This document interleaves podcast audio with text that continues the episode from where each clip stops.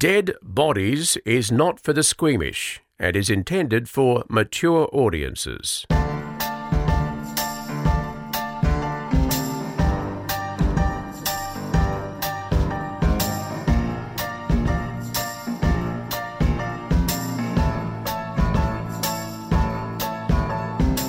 Hello, my baby doll. Hi.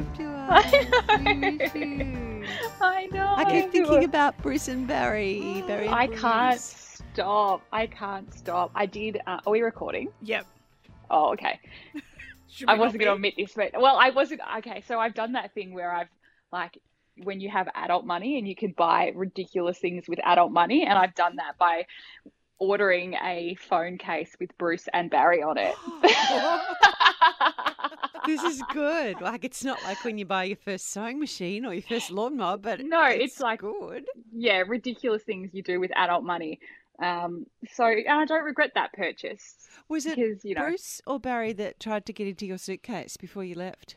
oh, it was Bruce, the love of my life, the original dog who just understands all my feelings.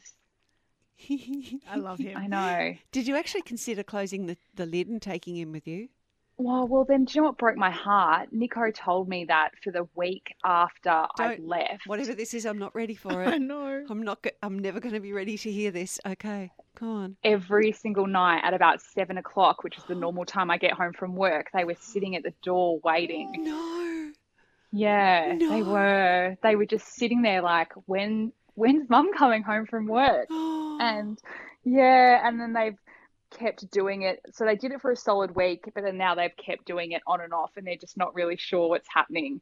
But I did tell them before I left, I had the conversation with them, and that I was going away for five weeks. So, um, yes, I, it's the part I've missed the most. I definitely miss my husband, but I miss my dogs the most. Yeah. well, because he understands, like he knows where you are. Whereas Barry yeah. and Bruce and Bruce and Barry, uh, I never know who to put first. They um, they'll yeah. They'll, they'll be so happy to see you. He better do one of film one of those videos, the reuniting ones. I love those. Yeah, I know. I know. I can't wait. I just can't wait. And he- he's very good at uh, sending me photos and um, videos, so that's lovely. Um, I, there's something I want to say. I want to get it done. Kirsten knows about this, but I kind of want to just address it because it's the first time we've recorded in a few weeks and just um, put it out there and uh, so everyone knows. Some people know who've listened to my radio show. Um, and I, I know I texted it to you, Chanel, but um, I just wanted to make a point actually with with doing this podcast, and we have feedback, and people get us when we talk about it, but we never ever are making fun of dead bodies. We're we're just discussing it and trying to understand it.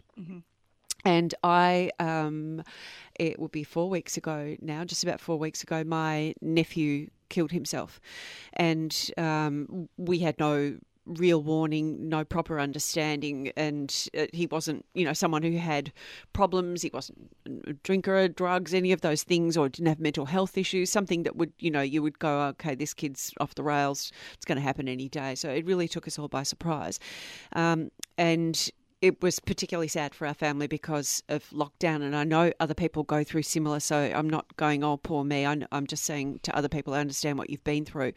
We're all separated. So um, Alec lived in South Australia. By the way, I wouldn't just talk about this without my brother's permission, but my brother, who this was his son, he has said, whatever you want to say or comment on, please go ahead. Um, and he thinks conversations about suicide should happen more frequently. But so Alec lived in South Australia. He was in the army. Martin and his wife, my brother and his wife, uh, who I adore, lived in Queensland. Um, and their other son is in, was in Queensland, and then we're all here in Victoria. So we're all separated for the funeral, which was agony. Um, And I only found out the most recent time I spoke to my brother, he hadn't mentioned that um, he had gone down about a month before it happened because Alec had sort of flagged that a few things had happened in his life that he felt things were getting, he just wasn't coping with stuff.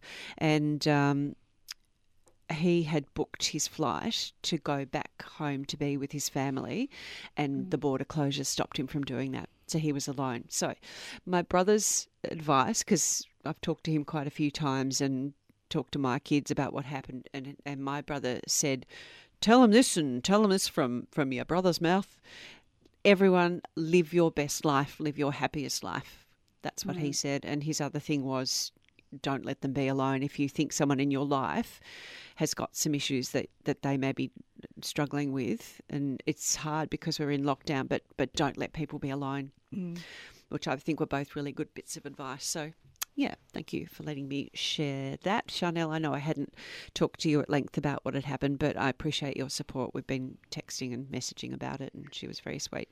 So thank you. Yeah, no, I think you've spoken about that really bravely, and um, I think unless you're doing lockdown on your own, and I'm definitely learning that in here, it's it's really hard to understand um, how lonely it can be, and I think you know um, one of the things that I keep telling people to do is just to do one nice thing for yourself every single day, and it doesn't have to be a huge thing. It can just be having an extra long shower and taking that time just to process it all, or not feeling bad about you know having some extra chocolate or whatever. And I know that those things sound really trivial when we're talking about the topic of suicide, but it's definitely okay to not be okay. And we've heard that before.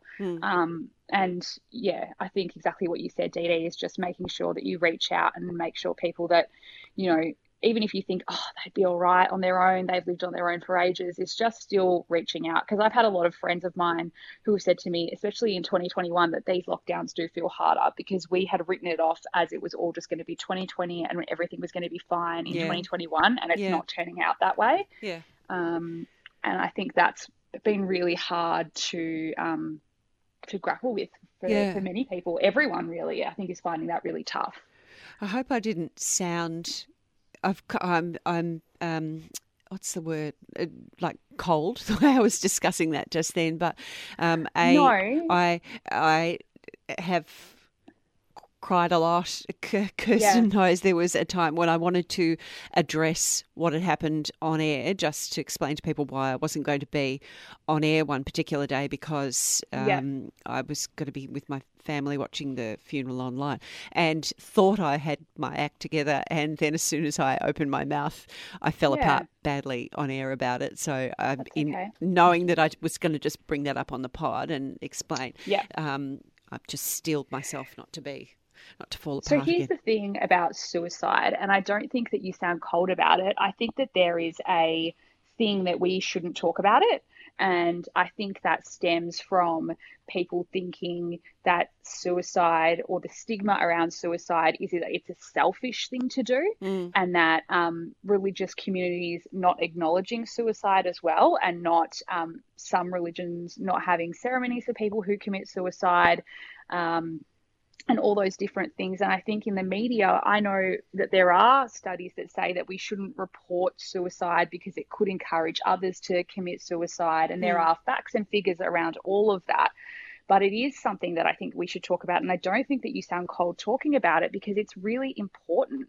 And, um, you know, in Victoria, the coroner releases suicide reports um, every month. And I make a point of tweeting those numbers because I think they're important. And I think that we shouldn't just shove it under the carpet as, you know, so many do. And that's probably why you felt awkward talking about it because it's something we don't talk about probably enough. No, uh, uh, absolutely right. And my brother was emphatic because I was like, mm, you know, I didn't know what I could say, and I said to him at that when Yeah. he first told me, I said, I don't know whether I'll even mention it on air or what I'll say, and I don't think I didn't spell it out on air, but I think people probably figured out what was going on. Um, I had a thought in my head just then, it's completely gone. So this is going to go well, isn't it? We're recording a podcast. That's and I have fine. an empty That's head. Hmm. so that's no good for anyone. No, it'll come Yeah. to me, whatever it was I was going to say. Yeah. No, you're fine. Go It's fine. I think it's really brave. I think it's brave that you've acknowledged it here and you've acknowledged it on, um, you know, your actual radio show. I think that's really brave. And I think the most important thing that you said out there when you were talking about it was there weren't any signs.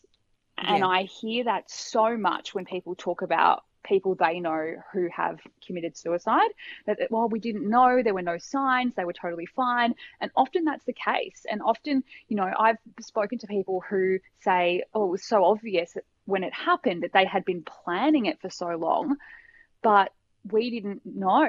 We had no idea. Hmm. Um, and and you know, I guess everyone has has their their reasons, and maybe they're just not for us to understand. It came to me. The thought came to me just now. Oh, and thank welcome. you. You're wise beyond your years, Ms. Vella. I'm not. You really are. No, I love it. It's such a comfort to hear your voice. It really is. I've missed you so much. Um, well, the other thing, and this actually came from doing this podcast and uh, some of the conversations that we've had with people and with people who work in the area, um, because there was this long period before my brother and sister in law were able to actually travel to South Australia to see Alec's body. Yeah. Um, I had the conversation with my brother in between. I asked him, "Do you want to see the body?" And yeah. he had seen Alec reasonably recently before he died, uh, like about a month or so before. Um, so he said, Well, I'm okay because I saw him then, but his mother hadn't seen him. And I said, Look, just on what I've learned from talking to people and, and talking about it on the pod, I've heard people say that it is really valuable to go and view the body. And he was still like, Yeah, I'm not sure, you know, it's just a it's just a thing. The soul is, you know, and all the rest of it. Yes. Whereas Karen, I know, was really keen to see him. So um, when I spoke to my brother yesterday, um, he uh, and I said, "Did you in the end when you got there?" And he said, "Yeah, it's funny." He said uh, Karen was straight in, but he said he sort of took a step into the room and then went back again, and then another step in and not turn around. Went back in. Yeah. But he said in the end, he did. He he stepped up and he said, uh, "I." He, he talked to him, Yeah. and and he said his goodbye to him, and he said in the end it was really a, the best thing he could have done. Oh, I'm getting shivers. Yes. Yeah, Same. I know. Oh, I know. yeah. I can't. Yeah. Yeah. Okay. We're going to have to change tack because if I think of that actually taking place, it's too much. Yeah, it's a lot. It's a Well, lot. You've had a ton of time to prepare stuff, haven't you? Oh, Because you're just Lord. in there. Where do you join us? Tell us. I join you from New South Wales hotel quarantine, and um, I am just gonna. My lunch has arrived, so I'm just gonna go and get it because you know I can't make any decisions for myself in here. So just one second. I'm excited. I don't- wanted- I want to know Yeah, what it is. talk us through it. This What is is going it? Okay, good. Well, I could do the first story so Chanel can eat. Okay. Yes. Um, It's going to be It's- plain food, isn't it? Like, look, On a sometimes tray. it's it's hit and miss. Um, sometimes it's delicious, and they. Oh, these fuckers, they give me cake every meal. You Yum. get cake. I love cake. There's Why don't you like cake? What's wrong? I know, but I get it three times a day, and there's a okay. What is it? It is. It's chicken salad. It's chicken Okay, salad, which is good. That's good. And then there's an envelope about joining the hotel uh, bingo, which I won't be Mm. doing because I don't like group activities. Yeah. Um, and yeah, that's it. And uh, cutlery that is wooden. I have not eaten off a plate for four weeks. Oh, so all like temporary stuff. Wow. It is all temporary. The whole time I was in Tokyo, it's all temporary um, because of COVID. So everything you use, you chuck out. Even at like the hotel buffet, it was all you had to, and they do the weirdest things. So um, before you, it's like a breakfast buffet, right? But you have to put on uh, disposable gloves before you go to the buffet and they're those gloves like the shitty ones that you use when you dye your hair from a packet Ah. box. Yes. you know those ones? Yes. there's those ones like the flat packed yeah. So you have to put those on because they don't want everyone touching the same spoons and tongs right at the breakfast buffet. So everyone's there wearing these hair dye gloves and then and it's everywhere. It's just what they do in japan. And then you get all your food and then you kind of sit down you have to get these gloves off but then if you want to go get an extra bread roll you've got to put the fucking gloves back on and they're Oh. ruined by that yeah it's a real process And it doesn't make sense. I think they've said in general life the rule out the gloves because you're still touching everything with your shitty gloves on and then Yeah. going touch it again. yeah Like correct yeah, you're better to wash your hands in between. Um, do you Yeah. want to do you want to eat and, and I'll do the first story so you can get some food in your gob because I know what you like when you're hungry. yeah but how will i mute this so you can't hear me or will curse will you just no, turn me down funny. No, we, we'll listen to you We need to hear you. No, people will email. They'll be so Yeah, mad. No, they won't. We have not had one eating complaint. And I listened back to one of our recent episodes where we were both stuffing our faces, and it, it was just no, no, it was like No. sitting at a dinner table with someone. So it's It okay. was okay. Yeah. Okay. Well, All right. just know if I don't eat now, I have limited time to eat because I can't make decisions for myself in here. So I'm really sorry. If I could leave and eat, I would, but I, I can't make these decisions. She's been stripped of all human dignity. It's I terrible. have. It's been replaced Oh. with cake. and they bang on the door really seriously? loud. It's so loud when they like they're like you literally hear them at seven thirty, like bang bang bang, and then you hear your breakfast drop at the door, and you're like, oh, I got to better eat now in case it's hot because it might not be in half an hour. Yeah, true. Uh, cake or biscuits? What, what do you like better? Oh, biscuits. I like biscuits too for the crunch of them. Like it's there's activity. Mm. Just involved. asking me in general. Yeah, Yeah, biscuits. yeah. No Oh, general question, Kirsty. Kirsty, I don't know. not I think. I'm going with a cookie. I want cookie because I want like a soft cookie. Oh, somewhere, So somewhere, somewhere in in between. between, like a bit of a bite, but it's Yeah, okay. gooey in the middle. Whereas there, there is a place in the world for cake. If you just want to feel like you're just eating fluff, you know, Mm. I'm not actually having anything. I'm just having this bit of fluff. Then that's where Yeah. cake has a place. I don't like icing too thick on cake either. All right, I will tell you, chicken salad girl. I can hear you eating. I'm really little- trying not. To, I'm trying not to eat. I'm. No, I'm please. biting so We want you quietly. to. Yeah, this is going to put you off your food. But anyway, well, let's um, let's start. Candace Elizabeth Elmore was born on November the nineteenth in 1989. She was born in Lincolnton, in North Carolina.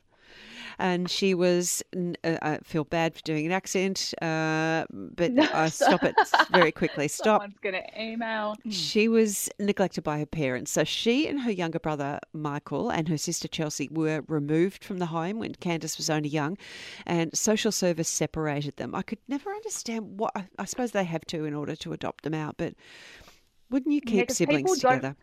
People don't want to though. That sounds terrible. Like I'm talking about them like they're Yeah, not this is human. But I think that's. I think that's what it is, right? It's Yeah. difficult to place groups. yeah, it's a lot to take them on. Did you ever watch that doco on the twins, uh, triplets, Yes. who got separated? Yeah, you saw it, Three didn't you, perfect strangers. It's so good. Yeah. I loved it. Oh yes, I have. And then they all find each other. Have I ruined it for Yeah. everyone? No, no, no, you haven't because it, and then it turned out it was possibly more like some weird experiment that was being done with other twins that were being adopted out. Okay, so the kids, three kids are separated, and Candace was six years old. She was adopted by a pediatric nurse by the name of Jean Newmaker. It wasn't long before Jean started taking Candace to see a psychiatrist. So she claimed that Candace was badly behaved, she had a bad attitude. Um, so Candace was medicated, but Jean claimed that her behaviour got worse over the next couple of years. So she was doing things, according to Jean, the adoptive mother, that doing things like playing with matches and killing goldfish. So Jean said that Candace raged uncontrollably and that her sessions with psychologists left her biting and spitting at therapists. So oh. Jean was exhausted. So it, she had been dreaming of, of giving and receiving affection with an adopted child and to have a child who needed her and one that she could hold. Because she was a 42 year old, she was living alone. And she, she, by the sounds of it, she was doing all she could. She went to all the school parties and the functions and they took holidays together, her and, um, and little Candace. They went to the Appalachians, to Florida to see the dolphins. They went hiking and whitewater rafting and horse riding. It's such an more than I've ever done in my life, any one of those things. So It Jean, sounds wonderful. It does. it does. She was look. She was. It, I really think she was doing her best to give her a really good life. Yeah. Um, but Candace was still, according to her, reacting really badly and, and wasn't being affectionate in return. So, uh, Jean said that Candace had attention deficit disorder, and sh- that she just found her to be quite a handful. So when Candace was 10, a psychologist by the name of William Goebel referred her for treatment to a place called Evergreen in Colorado. So in all of a sudden I feel like we're in some weird TV series now. Evergreen. Yes, we're going to Evergreen. Can't wait to watch uh ni- I think it's called Nine Nine Little Kirsty, Lives. if I No. Put if I put my input down, does that mean that you won't hear me chewing? Because I No, need we to can eat hear. lettuce at this point. We can still hear you. You know, go for it. Try. The new, you know, Big Little Lies. Liane Moriarty wrote that, so it's another one of her books has just been turned into a TV series with Nicole Kidman again, and they go to Oh, to a- Nine Perfect Strangers. that's it. Yes. Yes. and I've read it. Is it And- good? I've heard yeah, good things. Yeah. it's kind of out there. It's not like Big Little Lies. It's a little bit. I put my input down for the whole. I was talking so much. Oh, well, that smack worked well. and Didn't None of you heard anything. Not so a this crunch. Is awesome. Not okay, a good, single good, good, good, good. You're in control of something. How does it feel? oh, it feels amazing. You're mad with power. So Okay, Jean continue. has taken Candace to Evergreen in Colorado in April 2000. This was Jean paid seven thousand dollars for what was called an intensive session of something called attachment therapy. So the woman carrying out this treatment was Connell Watkins, who was um, just by the way without a license, and the sessions were to be held over two weeks. They would be there. One of the things that they did was called a rebirthing session. So Connell Watkins was assisted by a woman named Julie Ponder, who also didn't have a license, and two so-called therapeutic foster parents, a person called Brita St. Clair, I don't know if that's male or female, and Jack McDonald. Now, Candace's foster mum, Jean Newmaker, she also took part in this treatment. So Candace was wrapped in a sheet and covered with pillows. Their idea was that they were simulating a womb or a birth canal, and they told I'm back. okay. Uh, for a particular special comment or just Well, at this point, are you not going? This is weird. Mm. But this is what. So Jean has put her trust in these so-called therapists. Yeah, And- but you went from riding horses to Yeah. now we've Surrounded covered by- your child in pillows. Yeah, Yeah. How much did this cost? seven thousand they've paid for a two-week thing. So the idea is that with her wrapped in pillows and with uh, wrapped in the sheet quite tightly, and th- that's supposed to simulate the birth canal, and then there are pillows on top of her. She was told to fight her way out of that little wrap-up assembly there. As though she was being born. So the theory was that in being big inverted air quotes Oh. born like that would help her would help her attach to her adoptive mother Ah. in theory. So I'd say no. I'd say Yeah. that doesn't work. you might be right. You usually guess the endings to my stories before I've even done them, Chanel. But I love you anyway. I love I'm you going anyway. back on mute. A video was made of this whole process, which is good because they have a record of what happened. And I will read some parts of a transcript of that video of what happened during this process. So the video starts with Julie Ponder telling Candace to lie down on the navy blue flannel sheet and get into the fetal position. And she says, Imagine yourself as a teeny little baby inside your mother's womb and what it felt like. Warm. It felt tight because her stomach was all around you. And as she's saying this, they wrap Candace tightly in the sheet and then they twist the end above her head. They cover her with pillows, and the four adults press on her head and chest, supposedly to simulate contractions. Oh God. Now, their combined weight was 305 kilos, which is 673 pounds. So, Julie Ponder asks Candace, What do you think you thought about when you're in there? And Candace says, I thought I was going to die. I was about to say dying. Mm. She's thinking about dying. she was she's already thinking i'm trapped in here i think i'm going to die right at the beginning so jean newmaker the adoptive mother she says i'm so excited i'm going to have a brand new baby i hope it's a girl julie ponder asks candace how this makes her feel and candace says this makes her feel happy Julie Ponder says, So, little baby, are you ready to be reborn? And Candace says, Uh huh. Ponder says, Come out head first. You have to push really hard with your feet. If you stay in there, you're going to die, and your mummy's going to die. Wow. Uh, oh, sorry, no, this is me now. We're eight minutes and 42 seconds into the process now, and Candace says, Who's sitting on me? I can't do it. And she starts to cry, and she's saying, I can't do it. Connell Watkins then says, Sometimes it takes 18 hours to be born. Side note, my daughter Bonnie, I was in labour for 32 hours. Just suck on that, if you will. Anyone who's expecting No. a baby. It was a very long time. I was exhausted. Mum fainted towards the very end because she was exhausted. She was tired. I don't know where Kieran was. Everyone was re- bored with me, very bored. Is that woman giving birth yet? No. Um, it was such a long process. So don't let it go on that long. My advice, anyone, just scream, ask for someone to intervene if it gets that long. It's a lot. Uh, where? Why did I make it about me? Sorry. Okay. Uh, okay. Sometimes it takes 18 hours to be born. Nine and a half minutes in, Candace starts to scream. She's saying, I can't do it. I can't do it. I can't breathe. I can't breathe. There's a 30 second gap, and then she says, Whoever's pushing on my head, it's not helping. I can't do it. I can't do it. I can't breathe. It's too dark under here. Please quit pushing on my head. I can't do it. Somebody's sitting on top of me. She's 10 years old, this little girl. 10 minutes 50 in. Candace is now moaning and she says, Somebody's on top of me. Where am I supposed to come out? Right here, where my finger is? 11 minutes 26 in. She says, I can't do it. And she screams and she says, I'm to die. Julie Ponder says to her, Do you want to be reborn or do you want to stay in there and die? 11 minutes 40. Candace says, Quit pushing on me, please. And she's moaning. Quit squishing my legs. I'm to die now. And she screams. Julie Ponder says, Do you want to die? And Candace says, No, but I'm about to. Now, the next words are all from Candace. At 12 minutes and 10 seconds, she's begging, Please, please, I can't breathe. At 12 minutes and 30 seconds, she says, I can't do it anymore. At 12 minutes and 40 seconds, she says, Please quit pushing on me. At 13 minutes and 12 seconds, she says, I need some help. Help, help me, please. Connell Watkins asks Jean Newmaker, the adoptive mum, Are you feeling the contractions, mum? And Jean replies, I am. So it's clear at this point, to me anyway, and I, why they couldn't see it, that Candace doesn't know how to get out of the way they've wrapped him up. And she's asking them, Where am I to go? Right here, right here. I'm supposed to go right here.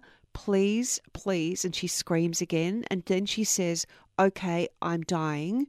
Okay, I'm dying. I'm sorry. 14 and a half minutes in, she says again, Okay, I'm dying. 14 minutes 38, she says, I'm going to die.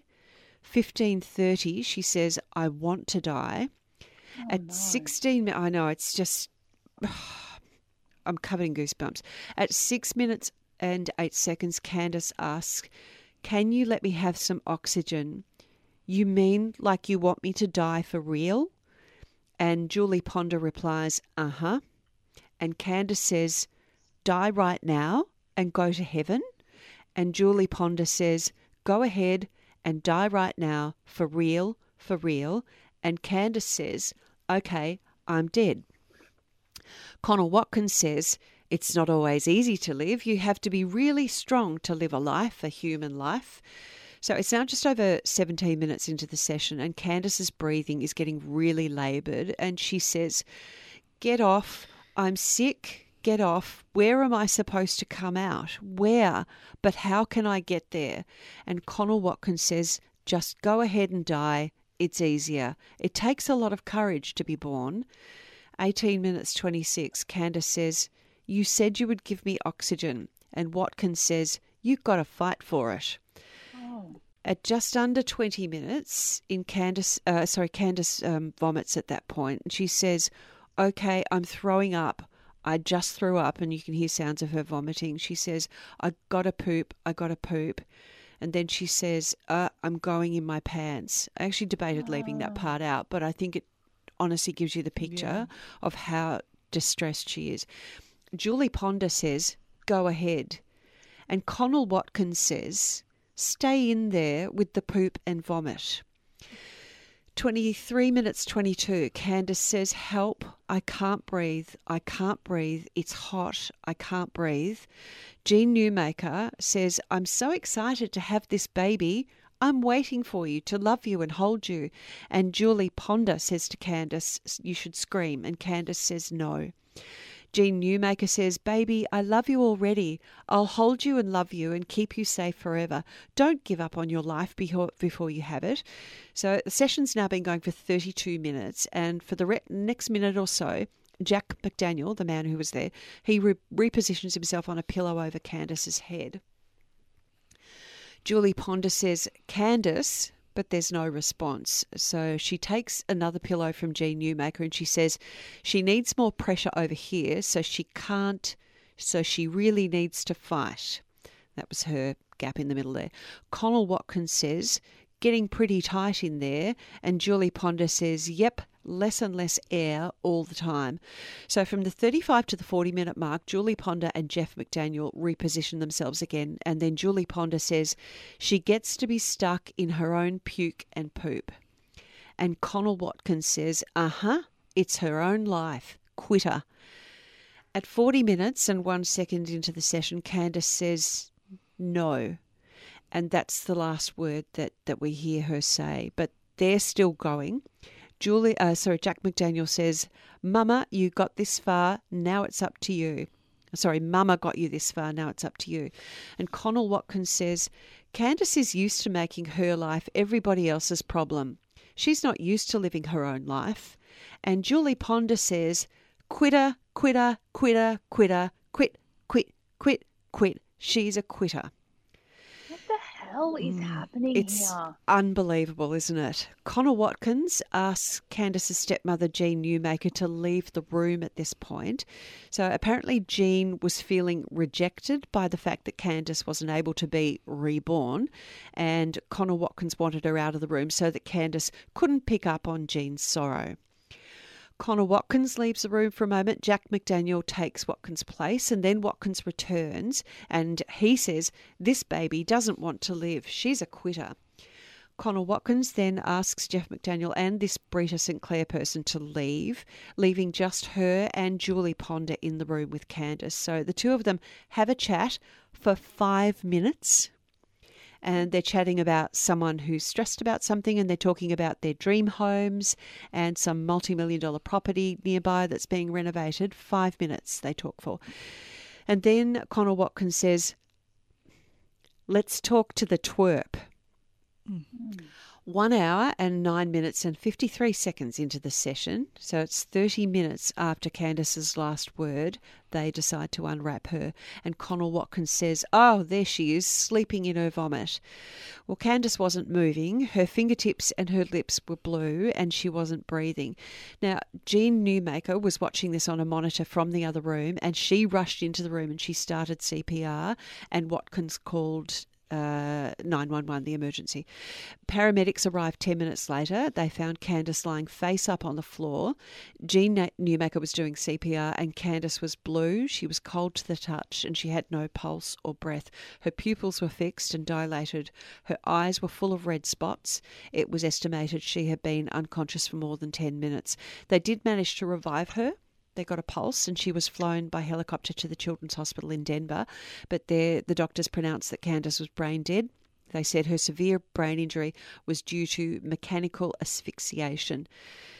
So that's where her hmm. life, where we draw the line, that's the end of her life. Candace had clearly said 11 times during the session that she was dying Yeah. and they kept on going. So a month later, Connell Watkins and Julie Ponder were charged with reckless child abuse resulting in death, and the video of what they did was played in court. Both of them were convicted. They received 16 year prison sentences. Brita St. Clair, Jack McDonald, uh, McDaniel, beg your pardon, but you, you can tell I haven't got my glasses on. I keep getting things wrong. Um, I forgot to bring them with me. They pleaded uh, guilty to criminally negligent child abuse, and they were given 10 years probation and a thousand hours of community service and a plea bargain. I, that feels light to me. Yeah. Yeah. Wait, That's 10 years probation. Yeah. And community service. So not jail. No, it, and it was specified that it was in a plea bargain, so perhaps they gave extra information about um, Connor Watkins and Julie Ponder. I can only guess, but even still, they could have. You know, they were putting pressure on the child, on on Candace, and they were also able at any moment. Mm. I think if you if you have the ability to stop someone dying and you don't do that, Yeah. that's like manslaughter. Especially when she's begging, like you can, you know, just Yeah. hearing you talk about that, like it was hard to listen to. She's begging to come Yeah. out, and no one's doing anything. Yeah, there probably is the actual audio of, but I just Oh. thought it would be too. I mean, it's bad enough me telling you what was said. Uh, so Candace's stepmother, Jean Newmaker, she pleaded guilty to neglect and abuse charges. She was given a four-year suspended sentence, after which the charges were expunged from her record. Connell Watkins lodged an appeal, can you believe it, against her conviction and sentence, but it failed. So she was paroled in June 2008 under intense supervision. There were restrictions on her contact with children or counselling work. So she ended up only serving seven years of the 16 year sentence. Um, but as a result of Candace's death, a new law was introduced in Colorado and North Carolina, and it's called Candace's Law, and it outlaws dangerous reenactments of the birth experience. The US House of Representatives and the Senate have passed resolutions urging similar actions in other states. I don't know how many other states have taken action on that. Um, and there's a book, if anyone did want to read anything more about it, the book's called Attachment Therapy on Trial The Torture and Death of Candace Newmaker, and it's written by Jean Mercer, Larry Sarner, and Linda Rosa. That's one of the worst Yeah, things I've ever heard Jesus. Definitely. because they, I think the bit that got me the most was where they were mocking her. Yeah, Yeah, and calling her a quitter and let's unwrap the twerp or something. It's Yeah. like, oh, I think everyone in that room failed her, yeah. didn't they? Like, Yeah, definitely. I don't know what. What do you think? What are your feelings about the stepmother?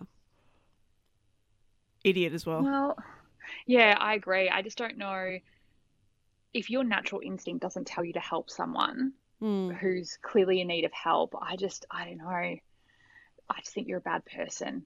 That sounds, that's full on to say, isn't it? But yeah. especially a child. And I think if you're adopting a child, that's lovely, but you can't have a preconceived idea of what that's No. like. I don't know why my brain just immediately went to. We have a lovely pet expert on my show, and she was no, talking about I pe- was thinking the same thing. about adopting dogs. Yeah, because there've been a lot of adopted dogs returned. People have taken them in lockdown and gone, oh, it doesn't work for me, and they take them back so quickly. And she said, you've got to have patience, and you've got to give them a chance Mm. to to meet your family and and grow to understand your family as well. Like people need to Yeah. give people a chance. But she obviously had this perfect idea of how she wanted the mother daughter thing, and in doing all those trips and stuff, it was like, oh, look, here we are whitewater rafting, we're perfect family, and that's not often Nah. the proof of perfect family, is it? Yeah. So there you are. How's your salad? Is it all right? It was actually quite good. It wasn't too bad. Hmm. But I keep um we're all very familiar with my bowel movements on this podcast. So Yeah. I obviously have colitis. And so I had to ring them and say like, "Oh, I'm just letting you know I have colitis." So, you know, I can't just can't do too many kind of like oily carbs all the time. Mm-hmm. Anyway, they were great about it. They're like, yeah, sure, no problems. We can send you fruit and cereal for breakfast so you don't have to have like oily stuff all the time. But what happens now is on the bags that they bring all my meals on, they write in Texter autoimmune disease. Oh, oh, it's better than colitis, isn't it? Or yeah. It's it's like can they not just write special meal or like custom meal? Just put a star on it, an asterisk. Yeah, Right? be subtle. Every, I'll send you a photo. Every single meal, I'm just reminded that I have an autoimmune disease. So, and my food comes out of a bag with the word disease on it, which is just great. Mm-mm. They keep doing it every morning. I'm like, and I, they, they've obviously started doing it on lunch as well. So that's just great. And they're all talking about you just as well. You're in another state because it's a slim possibility that the staff there are less familiar with you because you're from a different state. Because Oh, you don't want them going and talking to all their friends. Because it got has it got your name on it as well? It doesn't. Just has Oh, my room God. number on it. But I did, yeah, right. And I had to tell the nurse. I was like, I've got colitis, so you know, I just like I can't have too many. But yeah, it was just a real. You've just got to fess up in here. You can't hide anything. Everyone knows, Yeah, right? yeah. My period was a couple of days late, and I thought if I have to ask for a pregnancy test in here, it's really going to set off some alarm bells. Luckily, I did it. um, but there was a moment where I was worried. Anyway, moving along. Yes. What do you do though Okay. with for stuff? Like if you need I don't know if you ran out of deodorant. Are you allowed to like do, give him a little shopping list to go and get for you? So you can do a Woolworths order, Oh, okay. but yeah, but see, in Victoria, our if you order Woolworths, like you can get it on the same day. It's pretty quick, but here it takes two days. So Mm. if you want something right here, right now, so I needed Panadol the other night and I couldn't work out how to get it. So I had to sign up to some weird delivery service where people go and get things from the supermarket for you. And then they had a minimum. Is this interesting? I don't know. But Yeah. then they had a okay, okay. So then they had a minimum a minimum delivery price, right? So I'd only reached six bucks. So then I had to order all sorts of weird things to reach twenty bucks. What so now you I've What got you get? well, I got caramel biscuits Yeah. because we love caramel biscuits, and then I got some sparkling water and some tea. I've got vanilla tea in here now, which is oh, great. Good, Good. choice. Very good choice. Yeah. Yeah, yeah. And so, and then I can just, I can see the front of the hotel, so I just stand at the window like a weirdo and wait for my things to arrive. I'm like, oh, that'd be me. That's my delivery. I can see it. How long till it gets to my room? you know? I love lockdown. What do you do Bella. for fun though? Like, have you got books? Have you got Netflix? You just got nothing. Yeah, I've got, I've got books. I've got Netflix. I've got Foxtel. I've Yep. got an exercise bike in here. So, look, the weekend, this weekend, I've been very lazy, but all the other days during the week, I was kind of getting up, not sitting on my bed again for the rest of the day, doing a workout, reading, watching COVID press conferences, as sad as that is. Um, and yeah, just trying to not fall asleep at two o'clock in the afternoon, which is a real like I think about how the athletes are doing this, right? So it's not just me, little media lady. It's like athletes who have just won medals are now just sitting in hotel quarantine. And what about the poor South Australian ones that have to go and do an, another two weeks for a total I of 28 know, days? That's just horrible. I know, I'm waiting for that to happen to us. But if I have to do that, I'm going to be okay with it.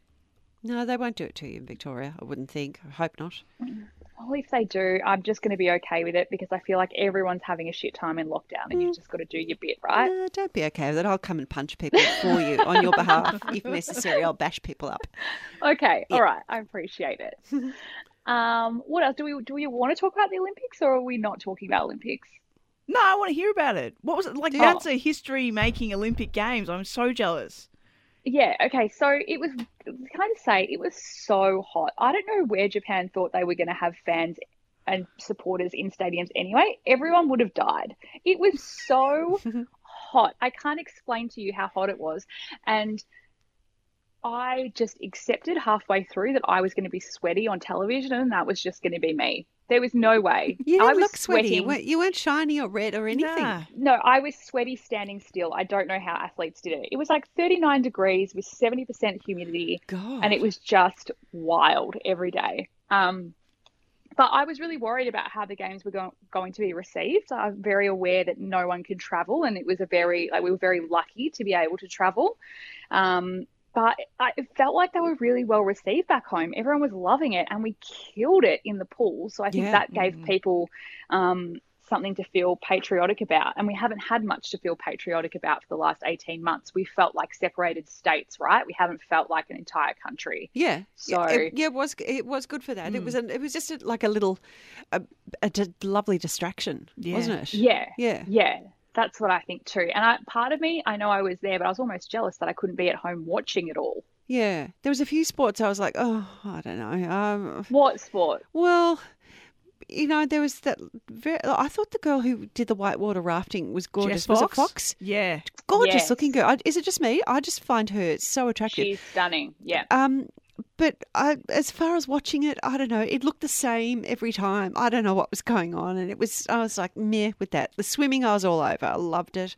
Yeah. Um, loved the basketball. Crazy for that. Loved the hockey. Loved the soccer.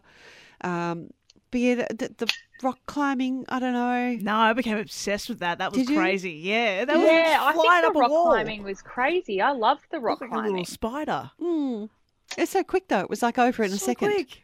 I couldn't believe It it. was. Uh, I want, if I'm sitting down to happens- watch it, I've got a bag of chips. Like that's, and get one chip in your mouth and they're up the top. What's the point of Does that? my voice sound weird now at the moment, right now? Why? What are you doing? Mm. Well, for some reason, my earpods are saying that they're going to run out of charge, but I did charge them before this. But does it sound weird right now? Because I'm No, just going to. Ch- oh, good, because I'm just going to charge one. and then I'll be able to put over. it back in. Are you leaning to the side? them. Is it, will you tip over sideways to do that? I no, I think I'm okay. I just want to make sure that we don't um we don't have to end this. So I'm just going one ear pod and then I'll switch it out. Righto. Okay, just in case you wanted to know. That's good. Um, I know. Apart from that, like, just aren't the Japanese people so lovely?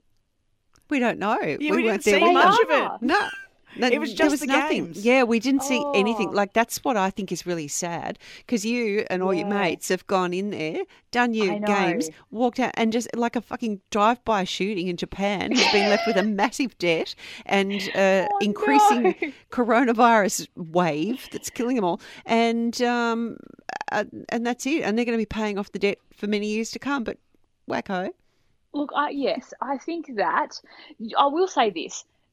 Everyone saw Vision of protests and things, right? Like how angry people were. But I also met so like the people, like locals, are desperately trying to get photos with anything that they think is Olympic related. So there were like two hour long lines just for, for locals to take photos in front of the Olympic rings because so many people were so grateful that the games were there. Oh, but of course, other people hated it. But some people loved it. Mm, I want to go. know- I want to go to Japan. Yeah, I like It's the sound of amazing. Japan. It sounds And awesome. people are, yeah, people are so respectful. Do you know what? I did not see one person, not one person without a mask the whole time I was there. Like the compliance is incredible. Tell me about Japanese dogs. I want to know. Did you see any cute They puppies? dress them in clothes Yeah. Good, all the time good. and they push them around in prams. Yep.